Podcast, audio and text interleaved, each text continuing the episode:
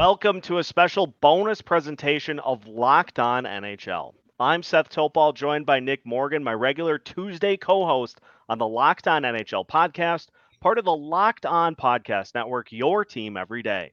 On today's special edition of the show, we'll lay out the single most interesting thing about each team in the Western Conference going into the twenty twenty-three twenty twenty-four N H L season, as outlined by the local hosts of the Locked On N H L Network.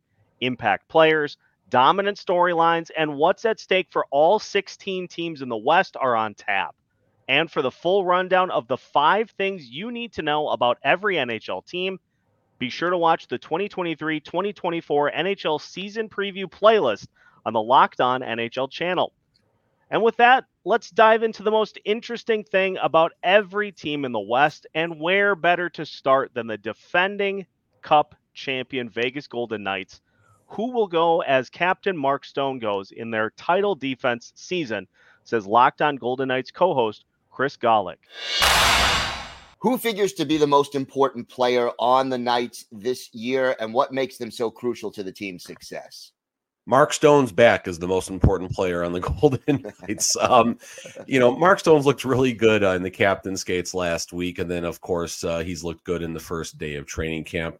Let's see what happens once, um, you know, especially once the Edmonton Oilers come to town and they start going after those uh, those soft spots in uh, Mark Stone's back. Um, is it going to be a spot where he plays the first forty games and then he's hurt for the last forty games and we go through all the cap circumvention drama again? I don't know if that's going to happen. I personally see the ceiling as fifty games for Mark Stone. He's only played a total of eighty of the last one hundred sixty-four regular season games. Um, continuation on the same question, of course, Jack Eichel and his growth will be very, very interesting to see as well, and see if he can get himself in that Selke conversation possibly. Nick, as the Golden Knights go, Mark Stone goes. Do you agree? Um, partially. You know, I think Vegas has such a deep team that, you know, we've seen happen before where one or two people can go down and they'll survive it. Um, that's, I think, the story of the Vegas Golden Knights. I mean, look, let's make no mistake. Mark Stone is a very important player for the Vegas Golden Knights. We saw him Um, you know, kind of put the team on his back at certain points during the Stanley Cup Finals run last year. To me, though, the bigger thing is in goal. You know, that was that was the X factor for the Vegas Golden Knights last year, was Adin Hill stepped up late in the playoffs, you know, and that was after um, Laurent Brossoit stepped up in the playoffs. And that was after Logan Thompson stepped up in the regular season. So, you know, they had such consistent goaltending, no matter who was in net. Can they get that same magic again this year from Adin Hill and Logan Thompson? That, to me, is going to be the biggest deciding factor if, on if Vegas can repeat again this year. I like it. Who stands the best chance of challenging the Vegas Golden Knights to come out of the West? The team with Connor McDavid and Leon Draisaitl seems like a good place to start. But is their goaltending up to the test? Nick Zararis examines that question. Who figures to be the most important player on the Oilers this season, and what makes them so critical to the team's success? So I have a two-part answer for you. Number one, it, it's Connor McDavid. That, that's the best player in the world. Any team that features the best player in the world, he's going to be the most important component to their team. But you, you don't really worry about McDavid beyond injury. And even injury, you can't really worry about that. You can't forecast it, predict it. You can do everything you can to predict, protect against it, but if that happens, you have to find a way to adapt. The the more complex answer, and frankly the more interesting answer, is the goaltending situation, because they went into last season where they gave Jack Campbell a long-term deal as a free agent to be the starter, and he lost the job by, I would say, the end of November, and Stuart Skinner usurped him. He was an all-star last year. He was a Calder finalist last year. He had a really strong season, and then when the playoffs came, Campbell, excuse me, Skinner really struggled. Campbell relieved him a couple of times in that series against the Kings. And then by the time they got to that second round series, Skinner was really out of gas. Campbell was really tired. And that was the most games Jack, uh, Stuart Skinner had played in a season since I want to say twenty fifteen, twenty sixteen, when he was like sixteen or seventeen years old as a junior hockey player. So the physical wall the goalies hit, especially the young ones who haven't made forty, fifty starts in a long time, it really came for the Oilers last year. And that's not to say you don't want to ride your best goalie. That's what Stuart Skinner was for them last year. But you need to balance the short term, we need to win this game, versus we're trying to win a Stanley Cup. So you, there's a real balance the Oilers need to find this season with their goaltending. First off, Seth, uh, easiest answer to the question, who's the most important player on the team uh, from anybody so far? Just being able to say, oh yeah, the, the once-in-the-generational player, Connor McDavid. Seems easy enough. Um, your take on Stuart Skinner and how important he is to the Oilers' success this year? Well, he's going to be everything to what the Oilers hope to accomplish this year, because um, we saw flashes from him of a guy who could potentially be that goalie for this team, and they just have not had that over the uh, the last handful of seasons, especially with McDavid and Draisaitl. We've seen it in the postseason. You and I have talked about it, that you just can't get to the Cup final with having guys like, and I, I'm not trying to throw strays at Mike Smith, but you can't get to the Cup final with Mike Smith as your goalie. And so if Stuart Skinner can be that guy that takes over, that's going to be what helps Edmonton get over the top. And if they continue to not get that, or if they continue to get guys that kind of get overwhelmed in the postseason, they're going to continue to have the same results happen year in and year out. So uh, I I think it is definitely the goalie situation uh, for the Oilers that will get them to where they want to go. Yeah, I'm right there with you. And it seems like they have everything else except that consistent goaltender. So maybe that happens this year. Uh, of course, the team that's lost to Edmonton in back-to-back playoffs, a k a the L A Kings, well, they made a big move this summer to bolster their chances of getting over the hump. Eddie Garcia of Locked On Kings details how Pierre-Luc Dubois will fit into an L A Kings team on the rise. You alluded to it a little bit already, but what was the biggest move of the offseason for the Kings? Yeah, it's pretty uh, pretty obvious. Uh, I would say the second biggest trade in the offseason other than Erik Karlsson was the L A Kings making a deal with the Winnipeg Jets to get center Pierre-Luc Dubois. Now, the Kings did part with three players off of their roster, Gabe Velarde, Alex Iafallo, and Rasmus Kupari, to get Dubois. So they did pay a hefty price along with a second-round pick, but specifically taking depth off of their roster. They then made a financial commitment to Pierre-Luc Dubois, eight years, sixty-eight million dollars. So the Kings are now very strong down the middle. Andrei Kopitar, Pierre-Luc Dubois, Philip Deneau. Uh, so the thinking was that L A needed to make a bit of a bold move to get over that hump in the playoffs, Uh, to be able to compete with the defending Stanley Cup champion Vegas Golden Knights, to be able to compete and beat defeat uh, the team that's beaten them the last year in the playoffs, the Edmonton Oilers. I think it's very likely that they could meet one of those teams in the first round. Uh, so the Kings did lose a little depth, but they feel like, um, you know, maybe Vegas hasn't really done much to improve. Edmonton hasn't really done much to improve. The Kings needed to be bold, make a big splash, go out and get a player that can really help them get over that hump. That's what they did. We'll see if Pierre-Luc Dubois can be the difference for the Kings this season. Yeah, it's it's going to be very interesting to see if he can be what takes that Kings team over the top. But again, Nick, I'm I'm going to throw it to you. Is the goaltending going to be enough for this Kings team to be able to be one of the legit contenders in the West? I mean, how do you feel about Cam Talbot starting sixty games a year? No comment. Yeah, yeah. No, no, no comment here either.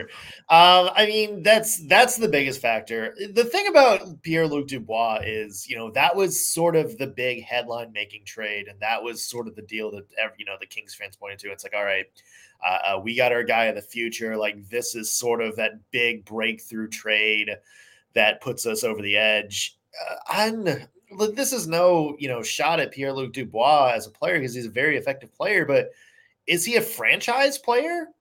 Like, like this is by no means like the Matthew Tkachuk-esque trade last year where Florida just instantly kind of flipped their future around. To me, Pierre-Luc Dubois is, you know, a very good player, but I, I, I just, I, I'm hesitant to say like this is the move that puts the Kings like over the top and puts them towards contention. They add a good player to their roster. I'm just not sure it's one that makes them, you know, put them among like the Dallas and Vegas and Colorados in the West. If they would have grabbed another player from the Jets, Connor Hellebuck would be a completely different conversation. But there you go. Speaking of one side of the contention window to the other, we move to the Chicago Blackhawks. They came away as the biggest winner of the summer, or one of the biggest winners of the summer, when their number came up as the winners of the draft lottery. As Jack Bushman details, Connor Bedard's arrival will be the big story, but the rest of Chicago's youth should turn some heads as well. Jack, I know this is an obvious answer, but what's the biggest storyline surrounding your team heading into this season? Well, funny enough, Gildy, I, I'm going to give you a two-parter because the first one is so obvious. All eyes are going to be on Connor Bedard to see how he's going to fare against, you know, grown men in the N H L speed. There's obviously been a ton of buzz and a ton of hype behind this kid, not not only since he's been drafted, but for the last, what, year and a half now that he's really been on everyone's radar. And everyone's going to be looking at, you know, he, he's been thrown in that general generational talent type of bucket. And, you know, there's expectations obviously that come with that. And Blackhawks fans are going to be hoping to see him, you know, take that next step, show signs of progression, show signs of development and comfortability, and just getting the understanding of what it takes to, uh, to play this game at, at the highest level. We actually got a little bit of a first glimpse at Bedard last night in the Blackhawks preseason opener, and boy, he did not disappoint and did a lot of good things uh, and made a lot of good moves against quality N H Lers that the Blues had in the lineup. So obviously us Blackhawks fans and uh, everyone around the N H L is going to be tuning into the Blackhawks more than they have for sure the last couple of years to go and watch Connor Bedard. But I think the biggest thing actually for the Blackhawks as a whole, Gil, is development, not only with Connor Bedard, but there's a lot of young guys who are going to get their first crack at being full-time N H Lers. Someone like Lucas Reichel, who right now is penciled in to be their second-line center. The whole left side of their defense looks like it could be very young as well. Wyatt Kaiser's there right now. Alex Vlasic has gotten some time in the last couple of seasons, but this is his really first full N H L shot. And then Kevin Korchinski, who was the seventh overall pick in the twenty twenty-two N H L draft. A big storyline in Blackhawks training camp is whether or not he's going to make the N H L roster. And if he does, you know, that's going to make for a very young left side of the Blackhawks blue line. And there are a lot of young players on this team. So obviously it's very key for Connor Bedard to show signs of development as well. But I think the biggest storyline for the Blackhawks as a whole is development from their young players in general, not just Bedard.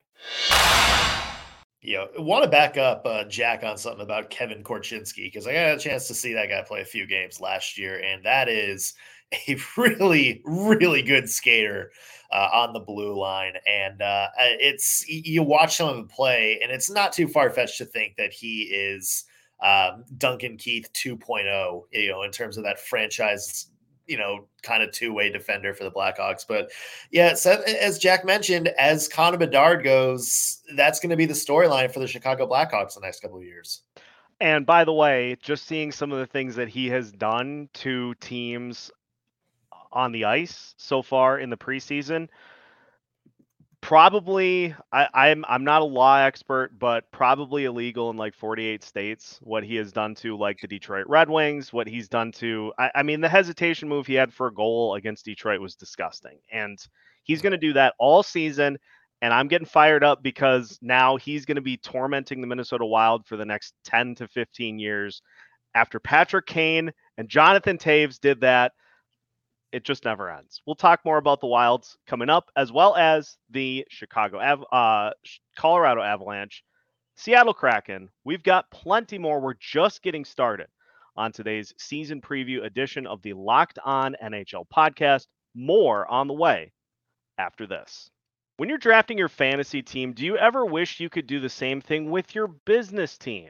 If you're building a roster to win the league, you need Indeed. Indeed is the hiring platform where you can attract, interview, and hire all in one place. Don't spend hours on multiple job sites looking for candidates with the right skills when you can do it all with Indeed.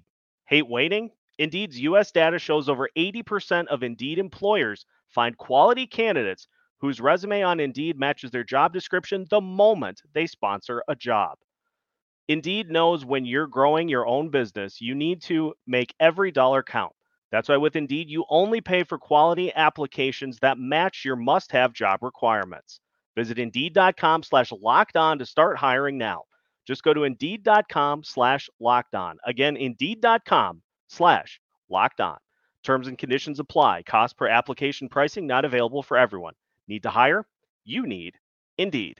Welcome back to today's special season preview edition of the Locked On N H L podcast. Seth Topal and Nick Morgan going through some of the biggest talkers heading into the N H L season.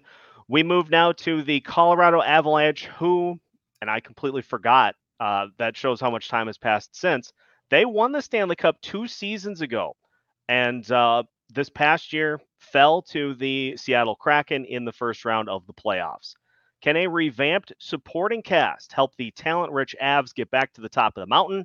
And which player needs to step up most to fill in for injured captain Gabriel Landeskog? Chris Maselli of Locked On Avs has more. Who figures to be the most important Avs player this team uh, this season, and what makes them so crucial to the team's success? I have a feeling I know which way you're going here. Oh, I don't think you do. So, see, I'm going to throw you a curveball here because it's okay. so easy. It's so easy to, to go with the Stars, right? It was be too easy for me to pick Cale Makar or Nathan MacKinnon or even Mikko Rantanen. I'm going to go with Valeri Nichushkin.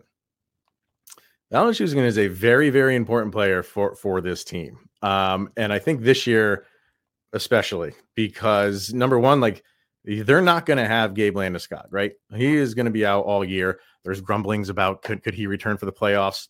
I'm not going to touch that right now. Okay. Like that, that's, that's down the road. He's at least he's not going to be there for the regular season. Valeri Nichushkin needs to give the Avalanche what Gabe Landeskog does. And that is that grit. That is that almost like sandpaper-like player, mixes it up in front of the net. Um, he's one of the best forecheckers in the league. Um, easily the best forechecker for the Avalanche. So he he will continue to do that. But he's going to need to really kind of like step up his game and not, and be a little bit more durable. He hasn't played, like he's missed a handful of games the last few years, especially years he's been with the Avalanche.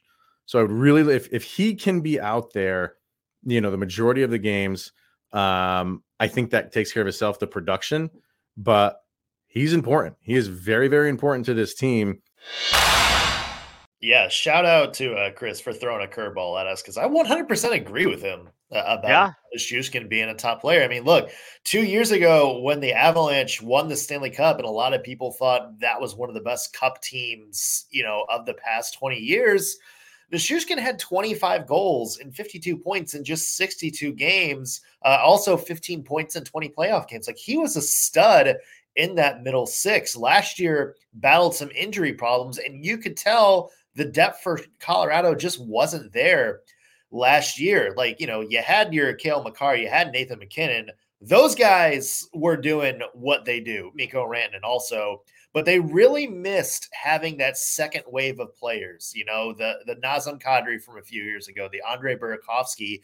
Nichushkin was a big part of that group. And with the other two gone and Nichushkin being hurt, it, it just didn't seem like Colorado found that depth that they had when they won the Cup, Seth.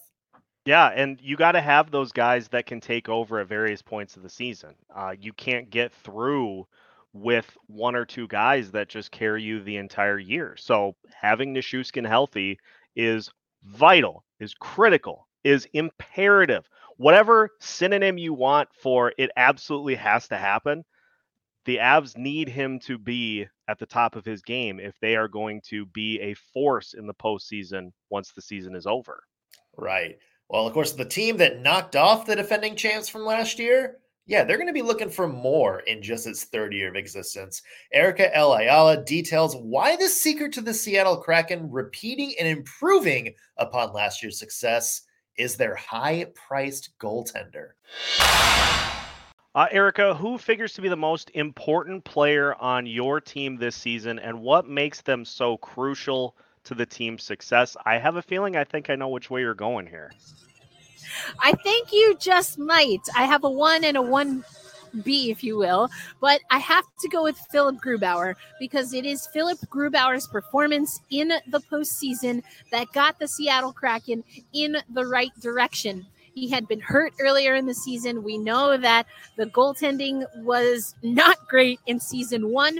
So if he can come back healthy and he can repeat the performance, feel comfortable. I spoke to him just today. He felt that a lot of the success was also team success, and the team knowing their assignments, kind of having a better feel and handle of the systems. And he felt that that led to the success that the, the entire team was able to have. I thought that was very humble of him. But yes, we need Philip Grubauer. And if I had to say another player, this is going to be Matty Beniers. He's coming off the Calder uh, Award, obviously. He's a player that, of course, had that that ten games in his first season and was a true rookie last year.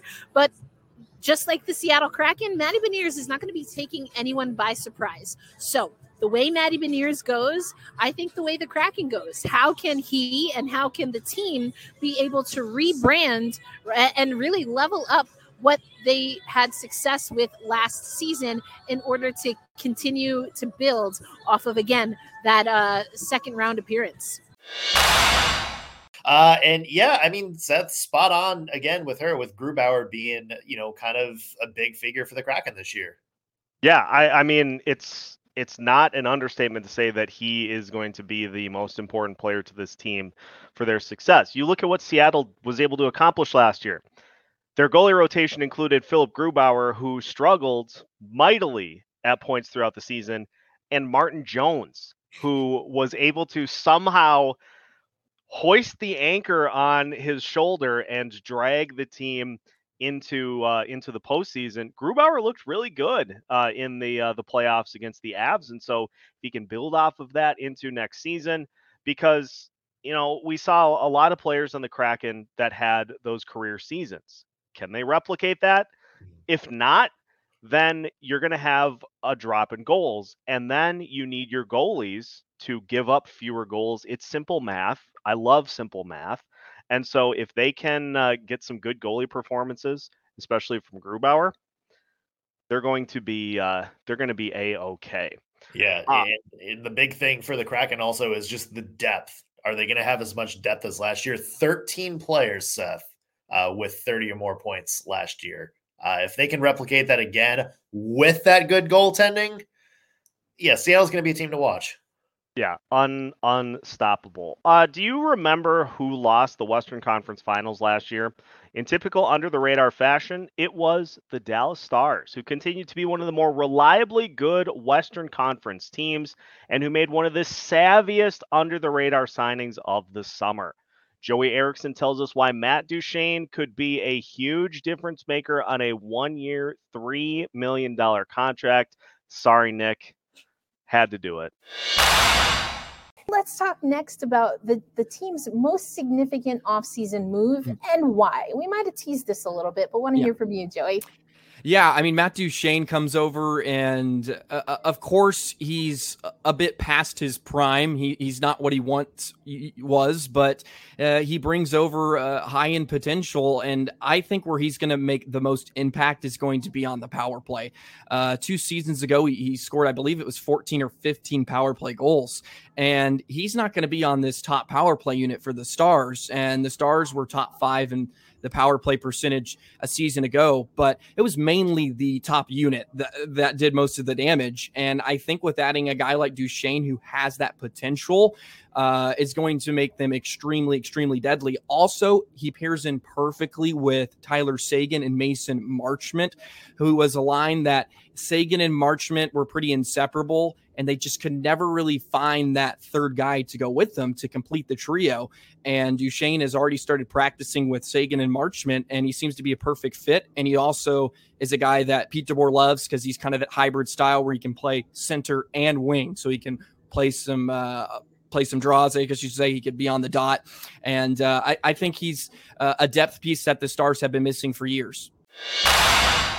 Yeah, unfortunately for the Nashville Predators, they no longer get to uh, have the impact of Matt Duchene on their roster, but Dallas certainly hoping that uh, Duchene can give them a spark Uh, it was a Stars team that that got a ton of production from their top guys. That top line was outrageously good all season long.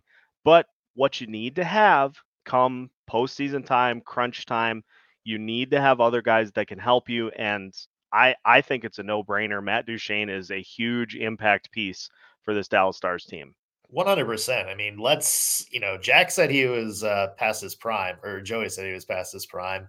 Um, he had eighty-six points two years ago and led the Predators in goal scoring last year. So I wouldn't say he's that much past his prime.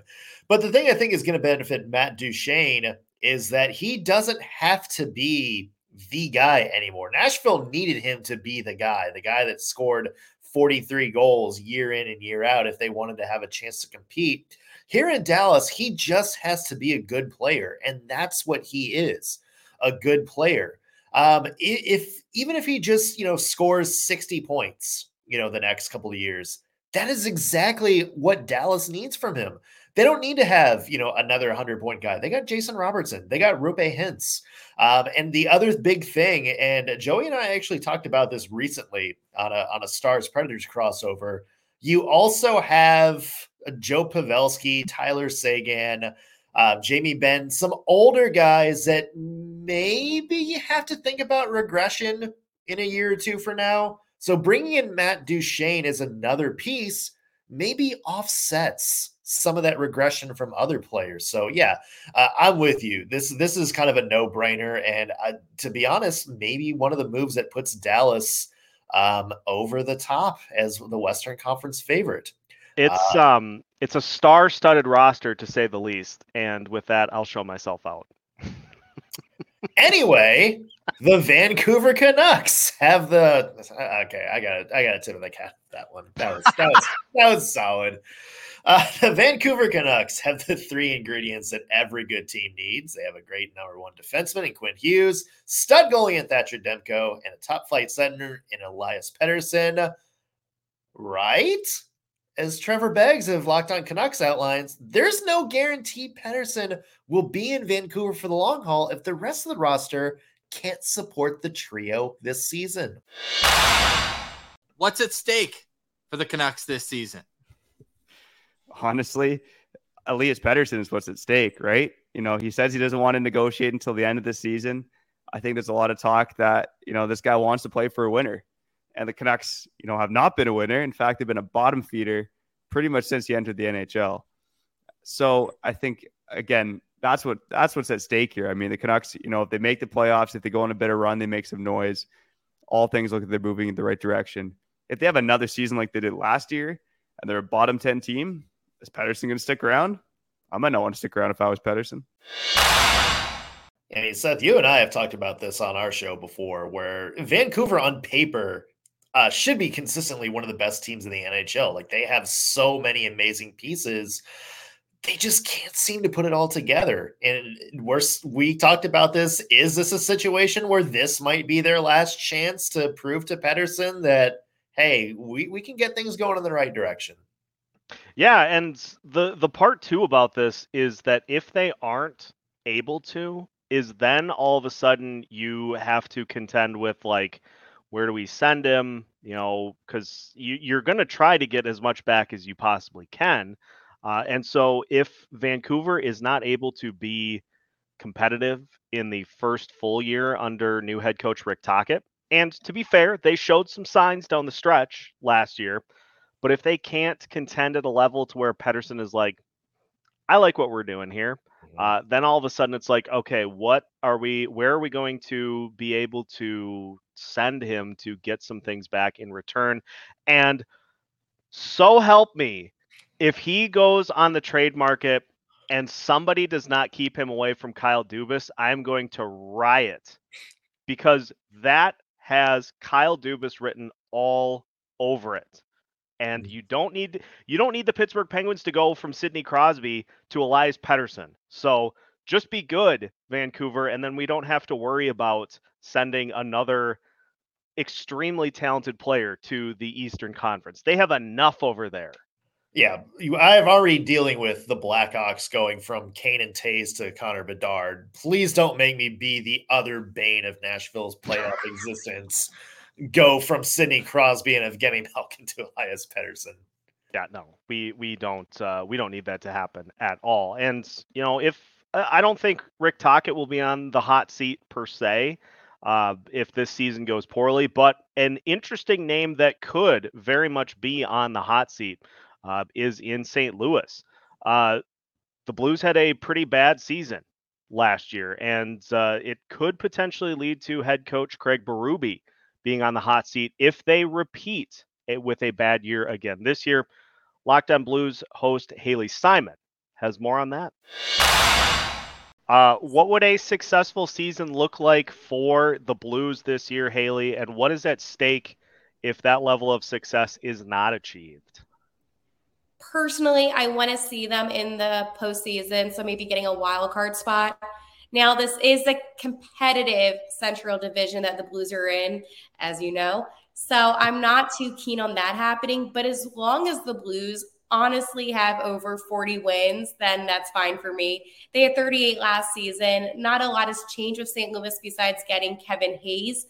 So I'm not, and Oscar Sundquist coming back. So I'm not really, you know, like, oh, okay, this team is so different or not. So it's just getting over forty wins, maybe trying to potentially get a wild card spot for the playoffs. And if the Blues don't achieve that, to answer the second part of your question, I could see head coach, and I love him so much, but I could see Craig Berube losing his job and some more change having to come into play. Yeah, I mean, and to, to add to what Haley said, even a bad start, like if the Blues get out to another bad start like they did last year, then that's that's another thing that I think we have to look at Craig Berube and say, like, okay, like how much is the goodwill from that cup win uh, starting to wear off? Uh, a little bit. And uh, Seth, you and I mentioned it again. It, it feels like the Blues, the biggest thing that's going to determine where they finish this year is Mister Punchy McGillicuddy himself, Glenn Binnington. Like, you know, it's, it's just, are they going to ever get the twenty nineteen playoff Jordan Binnington uh, again? Because that's been the biggest issue for the Blues the past couple of years as they've started to slide. Well, and as you so often run into with players who have that edge and play with that edge regularly, is that sometimes you go a little too far, and it's very hard to kind of rein it back in once you have uh, let the dog off the leash. And so for Binnington, you know, if he can have kind of that edge to him, that can be a good asset for this Blues team. But if he kind of gets to where he's playing some of those head games, mm-hmm. then things start to spiral out of control. Then he's trying to fight Marc-Andre Fleury. Thanks, refs. Um, and then things just go horribly, horribly wrong. So big season for Saint Louis, to say the least, uh, as uh, as we gear up for this year. Yeah, and to, to I like what Saint Louis is kind of building around. Robert Thomas, Jordan Kyrou. There's some good young talent there. Uh, maybe somebody like Kevin Hayes comes in and is, you know, a, a little bit of a veteran addition to kind of bolster uh, that lineup. So uh, we'll have to see what that is. I think the Blues are a team uh, that, you know, a lot of us are kind of expecting to see where they finish. Uh, we're not going to have to play that waiting game with the San Jose Sharks. Uh, they were very, very bad last season, but unlike the Blues, the Sharks were A-okay with being in the basement. In fact, if they're the worst team in the league, J D Young says, yep, good with that. I think we kind of know. But uh, what is the biggest storyline surrounding your team in this upcoming season? Um, I think it's going to be, is this the worst team in the N H L? um, and that's a very... very fair question, right? If you look at the roster, um, there is a lot more questions than answers on this roster. And a lot of, as this team is going through its rebuild, right? And that's usually what happens when you go through rebuilds, is you're trying to kind of shift out the guys who are not going to be part of your future and, and look towards the future. And the Sharks are kind of in that process right now. Over the past thirteen months, you know, you've traded away Brent Burns, you've traded away Timo Meier, you've traded away Erik Karlsson, which I'm sure we'll talk about Erik Karlsson here in a second. But um, this team is kind of has its eye on the future with a lot of their prospects kind of getting ready to start making an impact in the N H L, but it's still in that transition period of having a lot of kind of N H L caliber players on the roster as you wait for some of your younger guys to develop. And I think that is a recipe with all the questions on the blue line, the questions in net with Kaapo Kähkönen and Mackenzie Blackwood. That is a recipe for this team to uh, struggle to win games this season. And I, I fully embrace them being one of the worst teams in the N H L, and I'm I'm excited for it. Poor sweet naive young child. Yeah, that's that is going to be a long road to get to the end of the season, but again, like Chicago did, this is important for San Jose to find that nucleus that they can build around. Uh, and identify those players. Until you do that, you really can't move forward, and it's it's gonna be it's gonna be a lot of five to one losses. It's gonna be a lot of four nothing losses. It's going to be a lot of losses. Yeah, I mean, and here's the thing. I mean, the Sharks. You and I just talked about this on Locked On N H L, where it just. It, they still have some bottoming out to do. The one thing I kind of want to address, and this isn't a shot at J D, because there's a lot of people around the league that act like that, is just the excitement over tanking. Um, I, you know, until you've been through a tank, you don't really know what to expect. Uh, you know, my family's from Michigan. I've seen the Detroit Tigers uh, rebuild for the last, you know, ten years of my life. Uh, I've seen the Tennessee Titans tear it down and then take ten years to build it back up. I just don't think people nowadays, I think the idea of tanking is romanticized uh, a little bit. I think people are, you know, look at Chicago and they do something where it's like, hey, uh, we're just going to suck for a couple of years, trade all our good players, pick up a bunch of first round picks, and we'll be back. Uh, we'll be the next version of the Tampa Bay Lightning in five years. It doesn't work like that. Very rarely does it work like that. And, you know, there's a lot of stuff, like even Toronto. Uh, it took twenty years to win a playoff series, despite a bunch of first-round picks. The Edmonton Oilers had four first-round picks and two of the best generational talent, and they haven't gotten anywhere close to winning a Stanley Cup. And that's not even mentioning teams like the Coyotes and Flames, who've been stuck in mid-territory for decades now. So if you're a Sharks fan... Yeah, I, I see the logo you're pointing to, Seth. If if you're a Sharks fan, you know, I, I get it. Like, there's some fresh blood. There's some excitement on the way. Maybe the chance of being a number one. But I'm also saying, like, you're in for some bad years. And not one or two. It could be a while before you're back playing meaningful hockey. So just be prepared for that before you jump into, oh, we gotta tank. Embrace the tank. Yeah, because you get three or four years down the road on the path, and all of a sudden you're like, oh no, we didn't do what we were hoping to do during this time frame, and so now we have to reset and do it again. But there is the tanking side of things, and there's the perpetually finding ways to make the postseason and coming up with hilariously creative and heartbreaking ways to lose in the first round of the playoffs.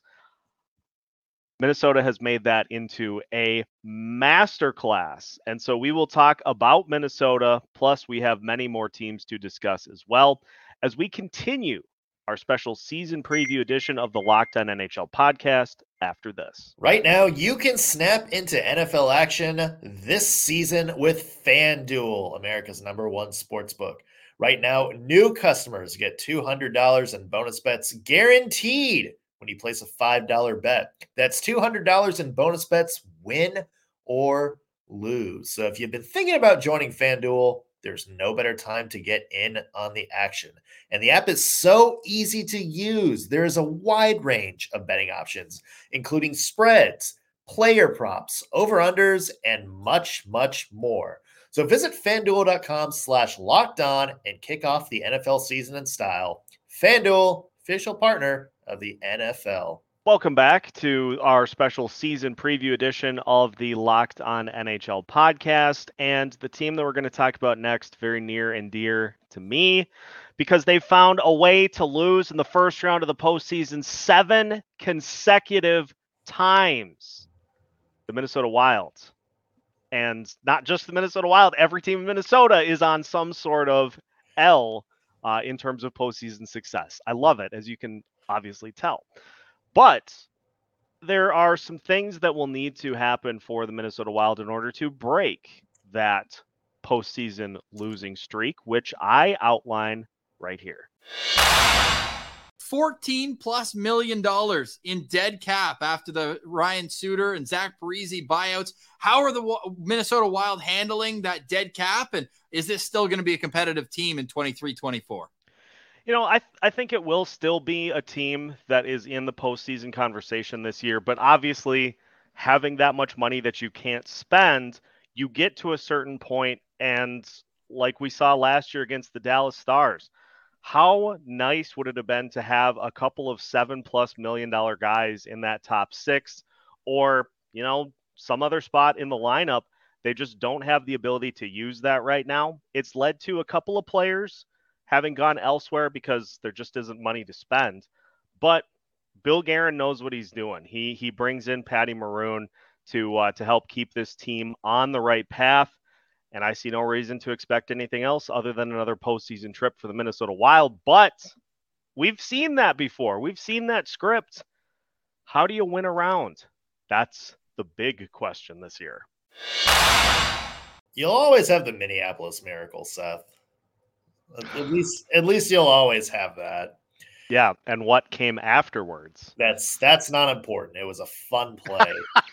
um, let me re- respond to Virtual You. Uh, the the thing I like most uh, about what the Wild are doing right now is the prospect pool. Uh, I believe it was Scott Wheeler who rated them number one in the entire N H L uh, just a couple of months ago. Uh, some bona fide superstars, um, you know, coming through the pipeline, and some guys like Matthew Boldy who are already there, uh, and Marco Rossi, who's, you know, should hopefully take that next step with a injury-free season this year. So yeah, like the the situation with the Suter and uh, Parise cap hits, you know, kind of suck, and and truthfully, I do think that's handcuffed the Wild a little bit.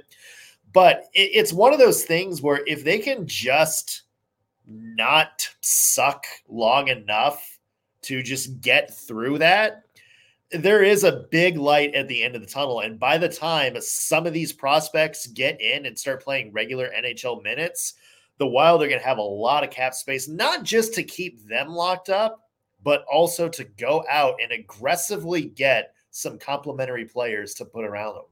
Yeah, the, the thing that you want to do is you want the prospects to enter the car as it's moving, as opposed to coming to a complete stop, putting it in park, letting everybody get in in a normal fashion, and then going. So I hope that analogy makes sense.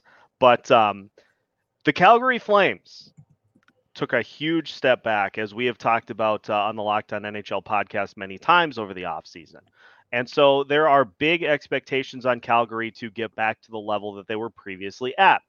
But as host of Locked On Flames, Jess Belmosto says, the play of high-priced forwards Nazem Kadri and Jonathan Huberdeau, while important, is nowhere near as crucial as the Flames' ability to manage the load of their high-priced goalie. Who figures to be the most important player on the Flames this year, and what makes them so crucial to the team's success?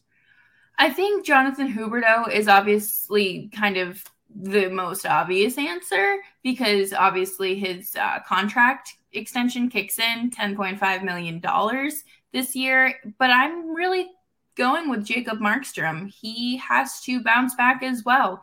He did not have a good season last year. He regressed to, I think, his career worst numbers. He wasn't all there, and I'm hoping that having a coach that won't play these uh, psychological warfare games with him in the locker room will uh, bring back that confidence, and he'll be he'll be locked in. Was the subtraction of Daryl Sutter, Nick, enough to get Jacob Markstrom back on track?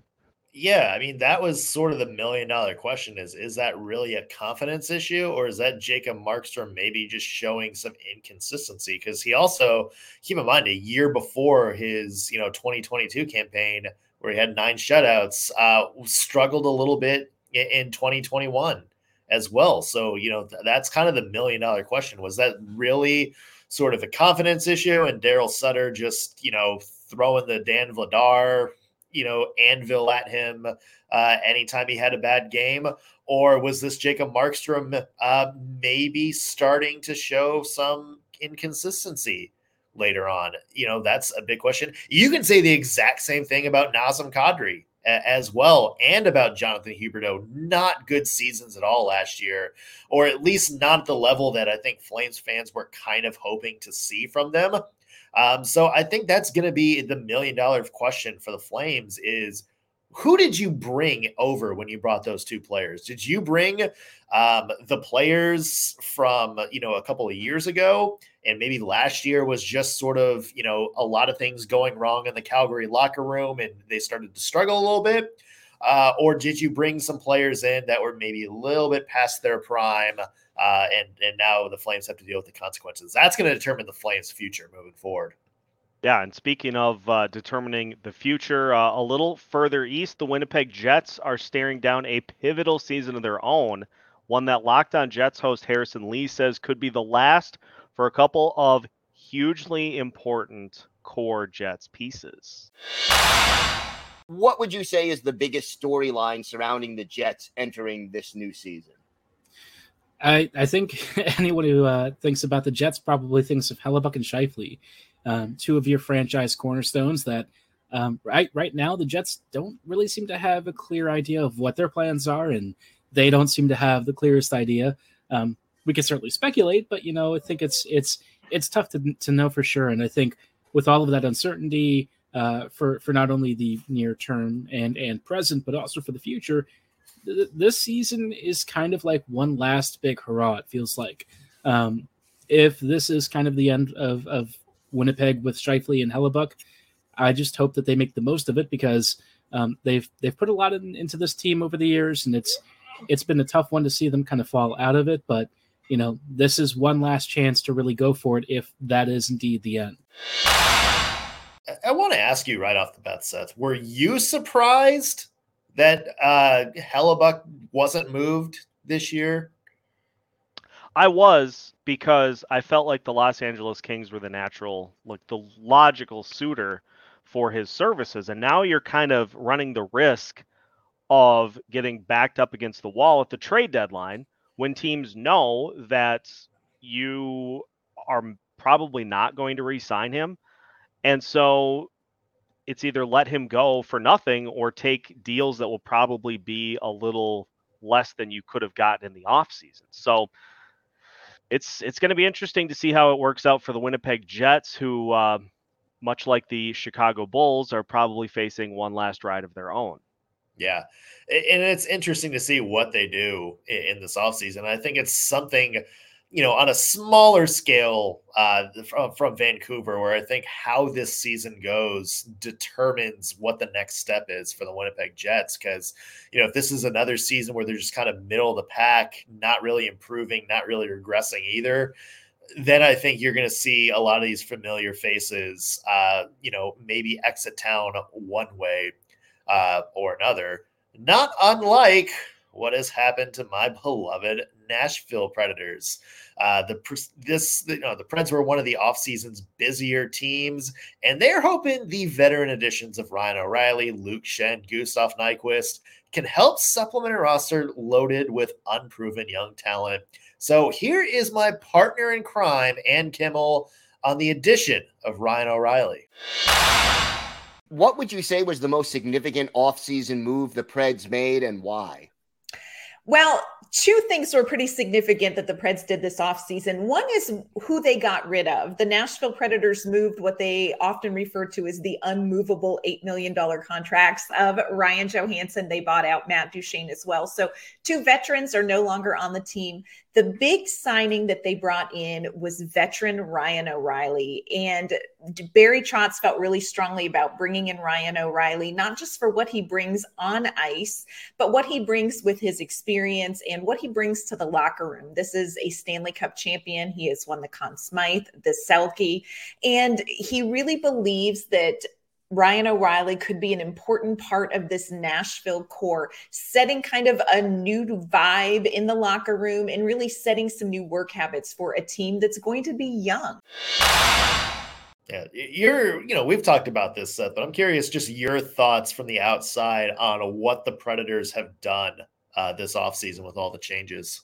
You know, it's fascinating because I really am in a situation where I need to see what it looks like on the ice to determine kind of where Nashville's at, because they, they made a ton of moves, departures, and additions. And Barry Trotz is very clearly trying to kind of re-examine how this team does what they do and attack it with uh, some different faces and some different skill sets than we've seen from the Predators in previous seasons. And so can Gustav Nyquist be a guy that can help in that, in that situation? Sure. There's some injury risk there, but he uh, he's somebody that can certainly help. And yeah, it just it was interesting making Ryan O'Reilly kind of the face of your team as somebody who is getting up there in age. Uh, but again, if if he can be a great sounding board for some of those young players, that could end up being a real, real good move that Barry Trotz made. I'm also going to throw out that the Predators are never out of the playoff conversation. Uh, when number Not possible. When number seventy-four, U C Saros, uh, is in goal. So, I mean, it's going to be interesting uh, for the Preds for sure. Um, and yeah, I mean, that's it. You kind of hit the nail on the head. We just don't really know what this team looks like yet. So it may take, you know, a couple of months before we figure out uh, if the Preds are moving in the right direction or not. Same can be said for the Arizona Coyotes. Uh, the Yotes, they boast one of the league's most exciting rookies in Logan Cooley, but the ongoing subplot of the arena situation continues to broil. For Robin Leonio, the goal of the Coyotes for this season is just being in the conversation. For somebody like myself who is buying what Arizona is selling this year, uh, this is going to be uh, an exciting one for me to hear the answer to, but what would a successful season look like for the Coyotes? And what's at stake if they are not able to achieve those goals? I think uh, something that I guess a, a successful season for them is a team that flirts with a playoff spot. Like they'll spend maybe some time in like January or February. They kind of looking on, they're like maybe on the outside looking in, or maybe they're on the inside looking out of a playoff spot. Um, they're not going to make a playoff spot. I don't, I still don't think this team has all the tools just yet to Um, you know, to to to play up there with the uh, with, with the uh, the best of the N H L, but they're getting close. They're making all all the correct steps. Bill Armstrong has been doing a phenomenal job with the rebuild, uh, and I really think that the the only thing that can turn this around, and let's say, um, I guess if Bill Armstrong just makes incorrect trade moves come the trade deadline, and uh, it hurts the morale and the team goes in the wrong direction the next year. That's the only thing that we don't want to see, a team going in the wrong direction. They're only making make, making positive steps on the ice, and that's what we want to see. Yeah, uh, Robin hit the nail on the head there, where it's just I think the goal is just to, you know, get a little bit better than they were last year. And, and a lot of the people they brought in, like Matt Dumba, Um, you know, Jason Zucker, uh, Sean Dursey, I think an underrated pickup from the L A Kings. Those are some moves that they are hoping kind of supplements that. And, and Clayton Keller, one of the more underrated players in the entire N H L. Um, I, I stand by that. I think he is absolutely a dynamic scorer. Um, somebody that if he was playing on, you know, Toronto or New York or New Jersey, we'd be talking about him as, you know, a top player in this entire league. They have some tools, especially with Logan Cooley coming up, to be a really good team down the road. I, I agree. I don't think it's going to happen this year, Seth, but you got to like what they're doing. Yeah, I, I just like the mix that they're putting together. And we talked about this on the Locked On N H L podcast as well. Uh, is it feels like they got the right fitted coach. Feels like they got the right fits in the front office to lead this team. They're building a clearly defining their core. And so now it becomes just putting some some veterans. You're making you're making a, a batch of chili or some soup, whatever whatever fits your fancy. You've got the base established. You've put in all the key ingredients. And now you're just adding little bits of seasoning to try to make it taste just right. And we'll see if the uh, Arizona Coyotes have created that uh, wonderful blend, or if they end up putting in too much, or if they just if it ends up just getting burnt. You just hope ownership is not Kevin Malone right now. Well played. Well yeah. played. And last but not least, we hit the Anaheim Ducks, who are historically bad last season, giving up more shots on goal than any team in N H L history over a full season. As Jason Hernandez details, their loaded prospect group is going to be tasked to turn things around under new head coach Greg Cronin, with one young forward likely to have a touch more importance than the rest. Who figures to be the most important player on the Ducks this year, and what makes him so crucial to the team's success? That's an excellent question, Gil. Thank you for that. I would say there's a couple players that are going to be very important. Uh, I've mentioned Troy Terry before, who really knows how to put the puck in play. But someone else that I think is going to be very important for this team, another young up-and-comer that I think could see some major minutes, Mason McTavish. Last season, in his age twenty, let me remind you, age twenty season, he was fourth in the team in points. He's already assured himself a top role on this Ducks team. And we're already seeing, especially some of the latter games, we're seeing the type of top six quality player that the Ducks got. Don't forget, Mason McTavish was a lottery pick not that long ago, and we're already seeing the dividends. McTavish has that big body of his, so he can muscle his way in there if he has to. And also someone that gets into the dirty areas. I'm a big believer in having someone pound the net, get in front of the crease, disturb opposing goaltenders. You always need those, I don't want to say the term grease guy, but you need someone that is not going to be afraid to get in there. Anaheim Ducks are going to ride their young players to try to get out of the muck this season. And, you know, it's a fun group. Troy Terry, Mason McTavish, Trevor Zegras.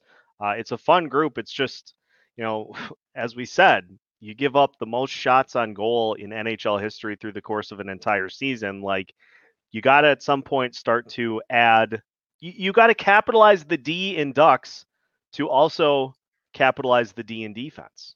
Yeah, and that's number one. You know, they first off, you're really proud of that, aren't you? I don't even know what it means. Yeah, it sounds great though. Uh, you know, the other thing is uh, Trevor Zegras uh, just accepted a very, very team-friendly deal. Uh, so he's back in the fold now. He's obviously going to be the focal point of the team, uh, I think, the next couple of seasons. Um, it, it's an interesting end to that saga, but Zegras coming back really helps the Ducks. Maybe maybe they take a step forward this year as well. Yeah, we will uh, certainly find out. That does it for this special presentation of Locked On N H L. For more on every team in the West ahead of the new N H L season, be sure to tune in to the local Locked On podcast covering your team the way only our local experts can all throughout the season. The Locked On Podcast Network, we are your team every day.